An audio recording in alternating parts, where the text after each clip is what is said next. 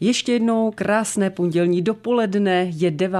ledna roku 2023. No a i dneska čas mezi desátou a tři čtvrtě na jedenáct patří dopolednímu hostovi. Tím dnešním je Lucie Janecká, metodička pro překlady a tlumočení z agentury Skřivánek, kterou tímto vítám ve studiu. Pěkné dopoledne, vítejte. Pěkné dopoledne. Lucie, při jakých příležitostech lidé nejčastěji poptávají profesionální překlad, pokud se tedy nejedná třeba zrovna o firmy a podnikatele? Tak fyzické osoby nejčastěji poptávají při příležitosti třeba svadeb, studia nebo práce v zahraničí. Tak to jsou nejčastější takový důvody, mm. kdy potřebují překlad. Eh, o jaké dokumenty se potom jedná? Co všechno potřebují? Nejčastěji se jedná třeba o oddací listy, rodné listy, potvrzení o studiu nebo vysokoškolský diplomy, vysvědčení a tak dál, co vlastně buď eh, vysoká škola nebo zaměstnavatel požaduje, nebo potom teda, jak říkám, rodné listy, pokud, eh, nebo oddací listy, pokud eh, tam občan žádá třeba o občanství nebo o práci, tak mm-hmm. něco takhle. Abychom si udělali jasno v názvosloví, co znamená notářsky ověřený překlad. A potom ještě jsem eh, zaznamenala eh, pojem soudní překlad. Je to to tež? Eh, vlastně správně je soudní překlad. Často si lidé spletou soudní překlad právě s notářským nebo nazývají ho notářský. Tam spíš jde o to, že vlastně soudní překlad má daná specifika, která se musí dodržet a musí být pevně vlastně svázán k tomu dokumentu, který se překládá. Nejčastěji to bývá s tím originálem, ale další varianta, pokud klient to nepotřebuje ta instituce po něm originál a nechce o ní přijít, tak si právě nechá udělat notářsky ověřenou kopii toho originálu. Mm-hmm. Tam potom je potřeba uh, přeložit vlastně i tu vidimaci toho notáře, vlastně i jeho razítko, jeho podpis. Mm-hmm. Takže tam asi spíš se ten pojem takhle spojuje jako soudní a notářský překlad. Jinak jak funguje ověření apostilou a super legalizací a kdy se s nimi v praxi setkáme? Tak s tímhle vyšším ověřením se setkáme ve chvíli, kdy Česká republika nemá uzavřený, uzavřenou takzvanou uh, oboustrannou dohodou, dohodu o právní pomoci mezi dvěma státy. Nebo uh, nespadá veřejná listina do určitých výjimek v rámci Evropské unie tak tam se setkáme potom eh, s tím, že potřebujeme takzvané vyšší ověření toho do, dokumentu. A to je ta apostila.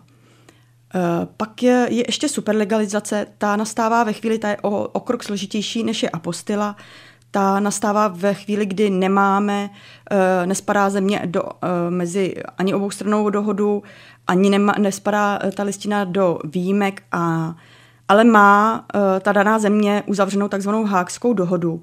A tam vlastně stačí teda to ověření apostilou toho dokumentu. Ta apostila ověřuje pouze podpis a razítko na tom dokumentu, nikoli její obsah. A apostilu vlastně získáte na ministerstvu spravedlnosti nebo ministerstvu zahraničí, záleží o jakou listinu se jedná. Superliga, superlegalizace tam je potom podobný postup, ale navíc ještě po uh, ministerstvu musí uh, ověřit uh, to razítko a tak dál, tu listinu ještě uh, ambasáda dané země. Mm-hmm. Teď mi pověste, Lucie, kdo mi poví, že já to ověření apostelou nebo super legalizací potřebuji, protože řeknu, že budu potřebovat eh, nějaké dokumenty s nějakou zemí a třeba netuším, jestli tam nějaké dohody uzavřené jsou anebo nejsou, což laik většinou netuší vůbec. Máme většinou úplně jiné starosti, ale tohle se nás v běžném životě úplně netýká. Kdo mi na to upozorní? Tak eh, vlastně vy ty dokumenty většinou potřebujete pro nějakou instituci, a tam nejlépe by vám přesně měli říct, co všechno po vás potřebují, s čím přesně právě máte mít ten překlad svázaný, jestli s originálem nebo notářsky ověřenou kopií a už by vám i měli říct, eh, zda potřebujete apostilu nebo superlegalizaci. Mm-hmm. Pokud ne, tak eh, všechno to, všechny tyhle ty záležitosti lze dohledat v dnešní době internetu. Eh, najdete to i na našich stránkách, najdete seznamy, které země mají dohody uzavřené a které ne. Takže dohledatelné je samozřejmě i na stránkách ministerstva nebo dané ambasády také najdete, zda má daná země uzavřenou nějakou z dohod nebo nemá. Pokud budu potřebovat ověřovat dokument jedním z těchto způsobů, o kterých jsme mluvili, co k tomu budu všechno potřebovat? Je to složitější proces? Eh, může to být složitý a nemusí, záleží o jakou, jakou záležitost právě vyřizujete. Eh, pokud eh, vyřizujete nějakou záležitost právě pro zemi, která nemá uzavřenou některou z dohod, tak to může být složitější a zdlouhavé. právě proto, že potřebujete vyřídit veškerá tyhle ty ta ověření a to může být potom delší na delší dobu vlastně, než si sjednáte termín na ministerstvu, poté na ambasádě, takže tam to může být na delší, na delší dobu. Lucie, tak se říkám z praxe, s jakým nejsložitějším překladem a vyřizováním jste se ve své praxi setkala? Eh, jestli bylo něco skutečně komplikovaného, něco neobvyklého, nebo země, se kterou jste se setkala a musela jste překládat pro nějakou exotiku? No, vybavuju si takhle jeden překlad, eh, eh, kdy klient potřeboval překlad z amharštiny, což je jeden z jazyků Etiopie používá se teda i v jiných částech, ale není to až tak obvyklý jazyk a mm, ne na všechny tyto jazyky v České republice existují překladatelé soudní, takže tam už je to složitější a proto by bylo lepší, pokud uh, jste v této zemi a máte tam nějaký pracovní nebo ať už studijní, studijní záležitosti, tak je dobré si nechat veškeré dokumenty, které potom v České republice budete třeba dokládat, nechat si přeložit uh, v nějakém mezinárodním jazyce, jako je, nebo vystavit, jako je angličtina nebo francouzština, španělština protože pak vlastně, když už jste zpátky v České republice, tak je těžký najít tady soudního překladatele z tohoto jazyka a je to pro vás složitější, že opět to musíte vyřizovat na dálku v dané zemi, což už na dálku někdy je velmi složitý. Hmm.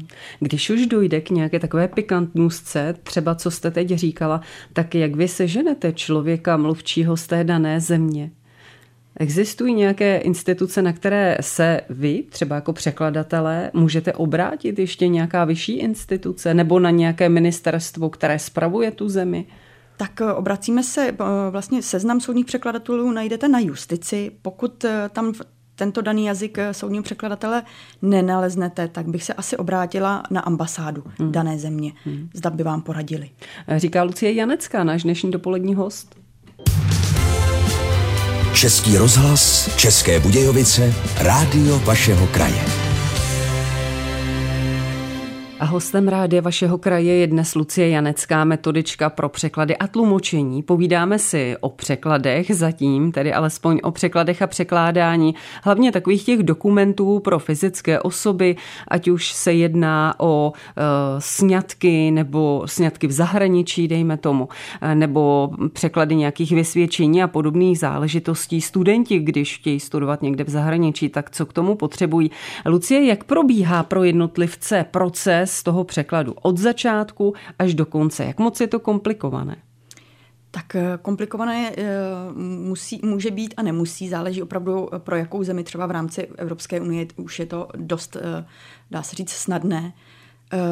Takže postup je ten, že vlastně si klient by si měl zjistit u té dané instituce, která ten překlad pro něm požaduje, vlastně veškeré záležitosti co po něm přesně, jaký dokumenty po něm přesně chtějí, s čím ty dokumenty budou chtít mít svázané, pokud s originálem nebo s tou notářsky ověřenou kopií. Ještě třetí možnost je úplně obyčejná kopie, výtisk z počítače, ale to už opravdu se ověřit, zda by vám to potom uznali, takovýto překlad.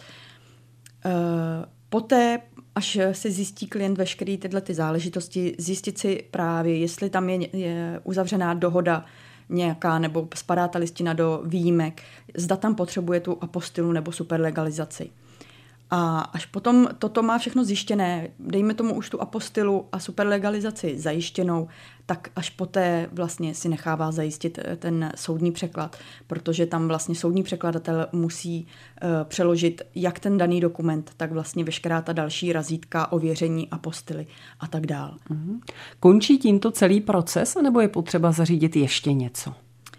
Eh, někdy je třeba ještě ověřit vlastně eh, podpis toho soudního překladatele. To znamená, že soudní překladatel vlastně musí eh, jít k notáři a nechat si ověřit ještě vlastně ten svůj podpis a razítko. Potom ještě toto ověřuje zase Ministerstvo spravedlnosti, dává na to ještě další apostilu, kdy ověřuje vlastně toho notáře. Jo, je to, uh, slouží to právě, aby v jiných zemích, kde nejsou uzavřený ty dohody, ověřuje tu, tu správnost těch úředních ověření tady v České republice. Jak se zdá někdy vdát se nebo ženit do cizí, cizí zemi, anebo studovat v cizí zemi nemusí být jednoduché, i když ne, ne vždycky samozřejmě. Asi už jsme, Lucie, tak daleko, že dneska už je to možná i celkem rutinní záležitost, není? Je to celkem rutinní, dá se říct. Hmm. Teď už eh, samotný překlad. Je možné oslovit jakéhokoliv překladatele? Eh, pro ty soudní překlady eh, není možné jakéhokoliv. Musí to být eh, překladatel jmenovaný Ministerstvem spravedlnosti. Jelikož ty překladatelé vlastně jsou vázáni určitými pravidly, určitými zkoušky, zkouškami, takže určitě není na soudní překlad určitě soudní překladatel. Mhm. Kdy oslovuji překladatele, anebo kdy oslovuji překladatelskou agenturu? Jaký v tom je rozdíl? rozdíl eh, můžete samozřejmě oslovit eh, napřímo, pokud si vyhledáte soudního překladatele. Pokud oslovíte nás jako agenturu, eh, je to vlastně asi pro vás jednodušší postup, protože poradíme vám přesně v některých záležitostech, pokud si nejste jistí i s různými těmi ověřeními. Překladatele pro vás sami vyhledáme, zprostředkujeme všechno, vy vlastně nám dáte jenom tu listinu a my už to pro vás všechno vyřídíme, zařídíme. Mm. Jo, pokud tam překladatel i něco požaduje, třeba u ukrajinských překladů musí tam být přepisy jmen dle transkripce, dle cestovního pasu a tak dál. Takže to vlastně všechno klientům třeba vysvětlíme, pokud se nejsou jistí, neví. Takže vlastně tu komunikaci s vámi uh, vyřešíme my za vás. Mm. Jo. Jde, Lucie, proces soudního překladu nějak zjednodušit? Eh, od roku 2021 už existují tzv. Eh, elektronický soudní překlady. Eh, zatím se nejvíce používají pro třeba ty běžnější jazyky, jako je angličtina, němčina, protože zatím ještě není tolik soudních překladatelů, který mají ten soudní elektronický podpis. Takže tam se to určitě dá zjednodušit, protože ne na každý jazyk, vlastně v každém městě je soudní překladatel. Takže jelikož ten soudní překladatel ty překlady musí svazovat, takže často se to vyřizuje třeba poštou a je to vlastně o to zdlouhavější. Takže ten elektronický, eh, elektronický soudní překlad tuhle tu cestu eh, trošku zjednodušuje a urychluje. Ale nelze soudní překlad, elektronický soudní překlad opatřit apostilou.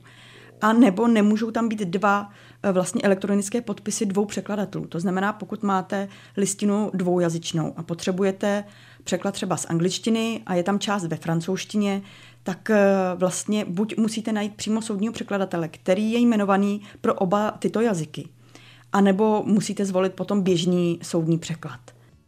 V dopoledním vysílání se povídáme s Lucí Janečkovou metodičkou pro překlady a tlumočení. Eh, Lucie, můžu ovlivnit já kvalitu překladu? Co mám udělat, aby byl ten překlad co nejkvalitnější? Tak u soudních překladů eh, to úplně ovlivnit nemůžu. Samozřejmě není vhodné do eh, nějakých veřejných listin něco vpisovat.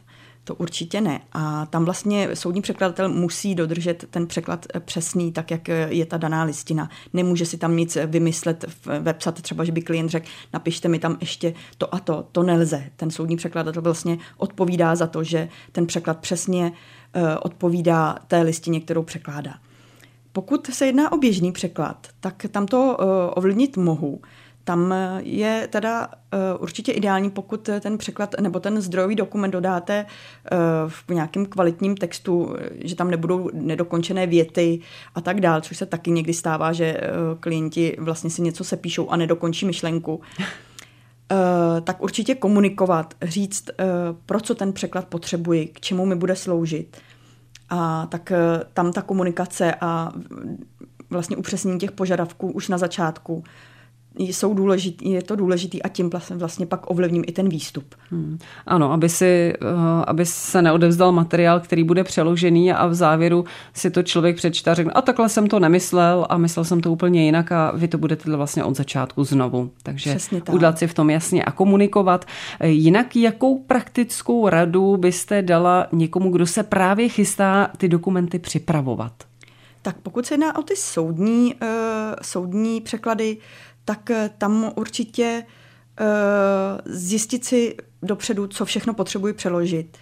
Uh, zajistit si veškerá, veškerá teda ta ověření dopředu A doporučila bych opravdu si na to nechat časovou, časovou rezervu, protože někdy se toto může opravdu prodloužit. Ne vždycky, záleží ještě jaký jazyk, ne na všechny jazyky tady je dostatek překladatelů, jako je řečtina, portugalština a tak dále, tak tam opravdu nechávat si občas časovou rezervu. Hmm, přijít dostatečně s předstihem. Jinak, co člověk, co když člověk požaduje nějaký odborný překlad, řeknu nějaký právní, ekonomický, technický, tady už přece jenom jde o získání kvalitních výstupů. Zajišťují je pak rodilí mluvčí tyto překlady?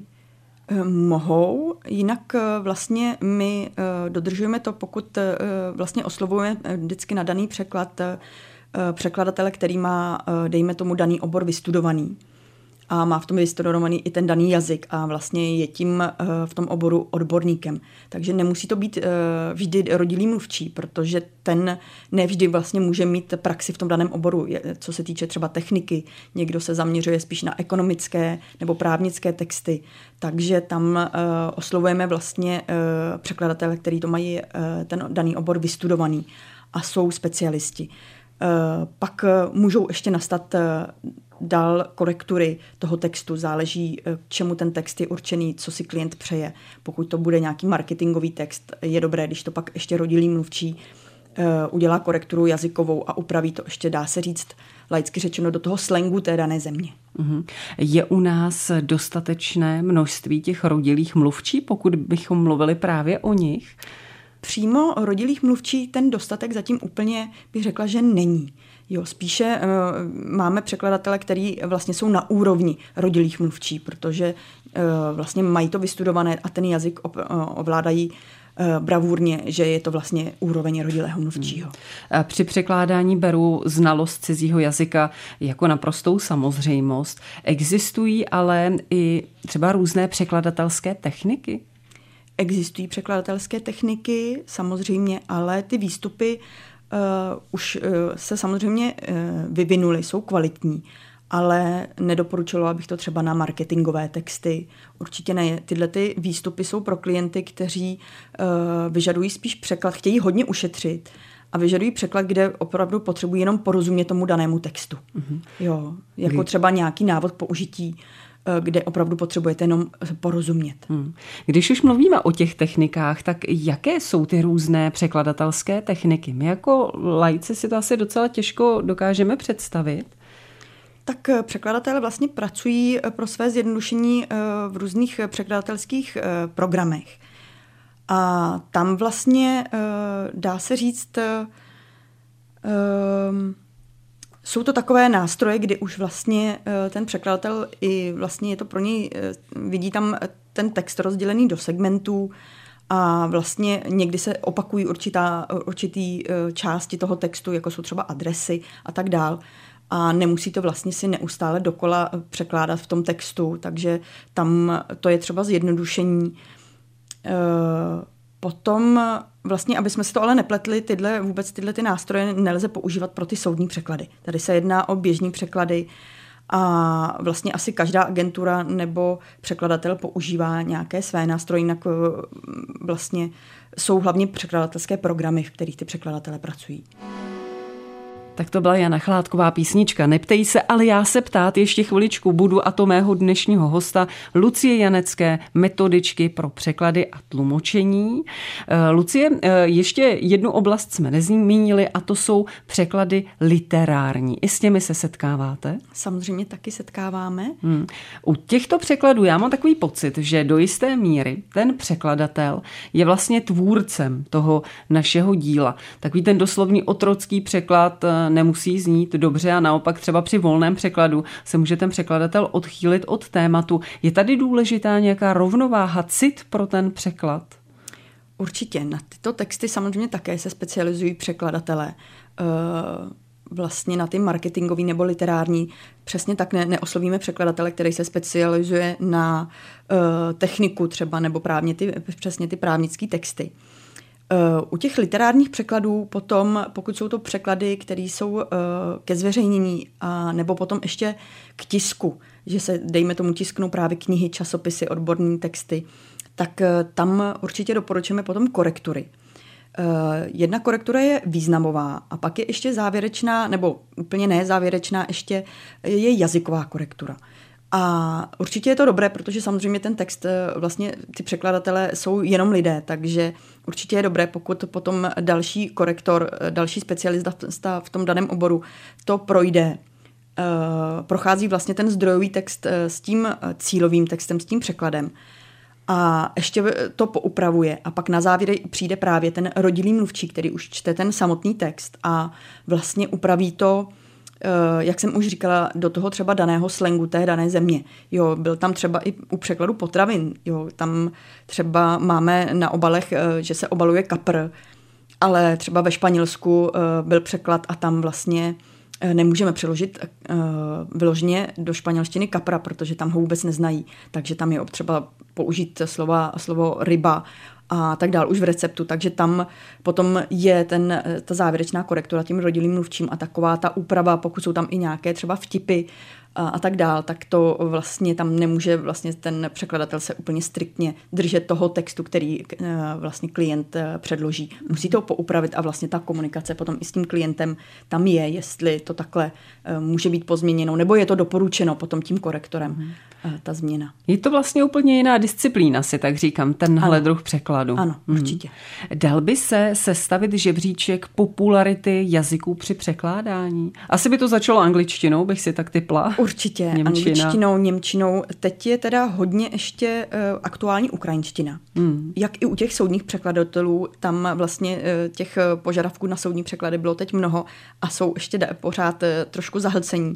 Takže to by byl asi ten další.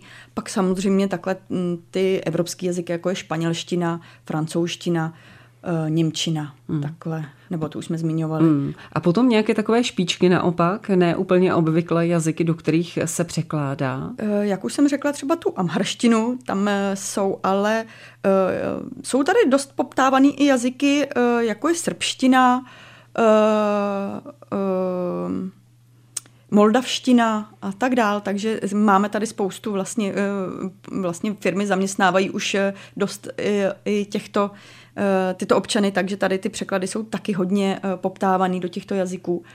Eh, jinak asi špíček, no to nebyl překlad, ale třeba tlumočení a nepálštiny. Mm-hmm. Takže tam třeba to je tak, takový voříšek, protože uh, zrovna tam byla potřeba soudního tlumočení a opravdu na tento jazyk Eh, mám dojem, že zrovna tady máme jen v České republice jednoho soudního překladatele nebo tlumočníka, hmm. takže tam eh, je to trošku už eh, špíček a je to třeba komunikovat hodně dopředu, protože hmm. není, není tady v České republice. Není jich tu mnoho, mnoho. nebo je-li vůbec no. nějaký. Když už jste narazila na to tlumočení, Lucie, tak možná i u toho bychom se jenom v krátkosti pozastavili. U tlumočení se taky rozlišuje tlumočení soudní a potom takové to běžné, civilní, nějaké konference třeba? Určitě rozlišuje právě u tlumočení například svatby, určitě potřebujete soudního tlumočníka, nebo co se týče uh, různých školení bezpečnostní práce, třeba v, uh, ve firmách, je zapotřebí taky soudní tlumočník. Uh, různé tlumočení třeba při autoškole. Taky je, musí být soudní tlumočník, který vám vlastně potom to tlumočení potvrdí. Uh, pak eh, je běžné tlumočení přesně konference, různý pohovory třeba, eh, tak tam už není zapotřebí soudního tlumočníka, tam už eh, stačí běžný tlumočník. Mm-hmm. Říká Lucie Janecká metodička pro překlady a tlumočení z agentury Skřivánek, která byla naším dnešním dopoledním hostem. Lucie, děkuji za vaši návštěvu, mějte se moc hezky, ať se vám daří. Já moc děkuji za pozvání, nashledanou.